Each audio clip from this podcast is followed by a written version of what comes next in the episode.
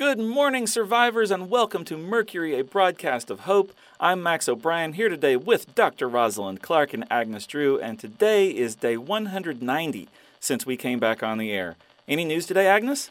There's been reports of a group of zombies hanging around the old police station just outside of campus. Might be best to steer clear of that area, and in case anybody had any ideas, all the firearms were cleared out of there a while ago. Good advice. Thanks, Agnes. You're welcome, Max. Okay, Dr. Clark, you ready? I guess so. What what are you two doing? Drawing straws? How does that even work with two people? Aww. Short straw for you this time, Agnes. Have fun. But No but me, no buts. This was the two of you deciding who was going to sit on on today's broadcast with me, wasn't it? yes. You know, I'm so happy to be s- a part of such a cohesive team. Yes, I know. Your feelings are hurt. Can we just get on with it? Yes, let's. Okay, listeners, today we're going to delve deeply into another of my many theories of where the zombies came from. Today's theme photography. Max, I really wish you wouldn't do this. I like photography. It's a wonderful art, and I'm sure there are still a few film cameras around and maybe even some film. It it seems like one of the art forms we've lost that might actually be somewhat easy to get back quickly if we can figure out how the pioneers of the art managed it and then work our way back forwards. I mean, we're talking about mid 1800s technology, and we're not that far gone. I like photography too, but you clearly didn't listen very carefully when I was talking about this with the two of you yesterday. I was trying, but the sound of my eyes rolling back in my head drowned it out. Not to mention Dr. Clark putting her head in her hands and muttering something about, why does he do this to me? And maybe the listeners wouldn't notice if he.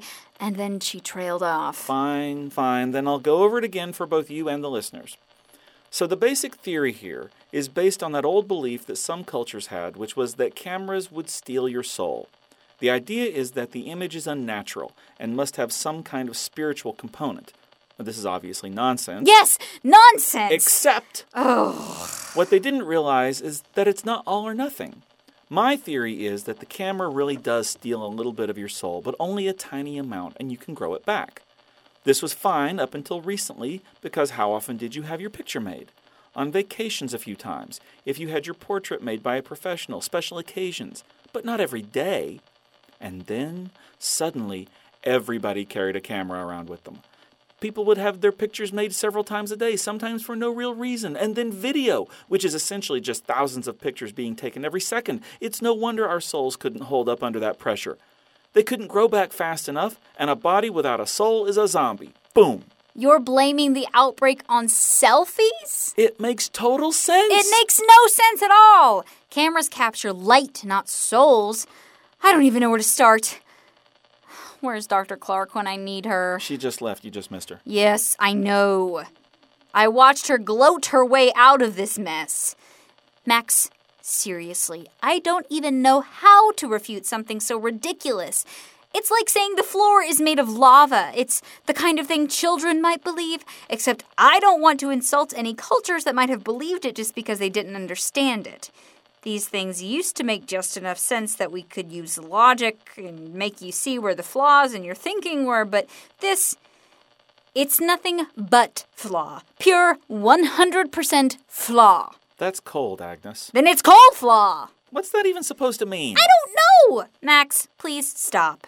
Photography is a noble art. Pictures have power, but not like what you're talking about. Did you know that during the Civil War there were thousands of photographs taken? Thousands. Photographers traveled with the armies and took pictures of the soldiers and the battles and everything.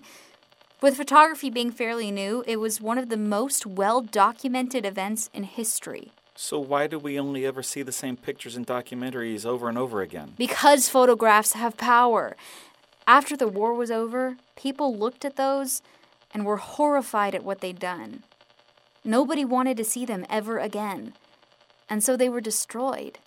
Sometimes actively, but sometimes through neglect. A lot of the glass negatives that were used got reused in greenhouses, and the sun just burned the images away, and they were lost forever. Are you telling me that the tiny little bits of the soul in those pictures was also destroyed? Because I won't believe that. No. No, I guess you're right. I'm sorry. Max, I know that you're always looking for the truth and all, but these are getting more and more outlandish. If you're looking for tall tales to tell, why not just start writing fiction? Honestly?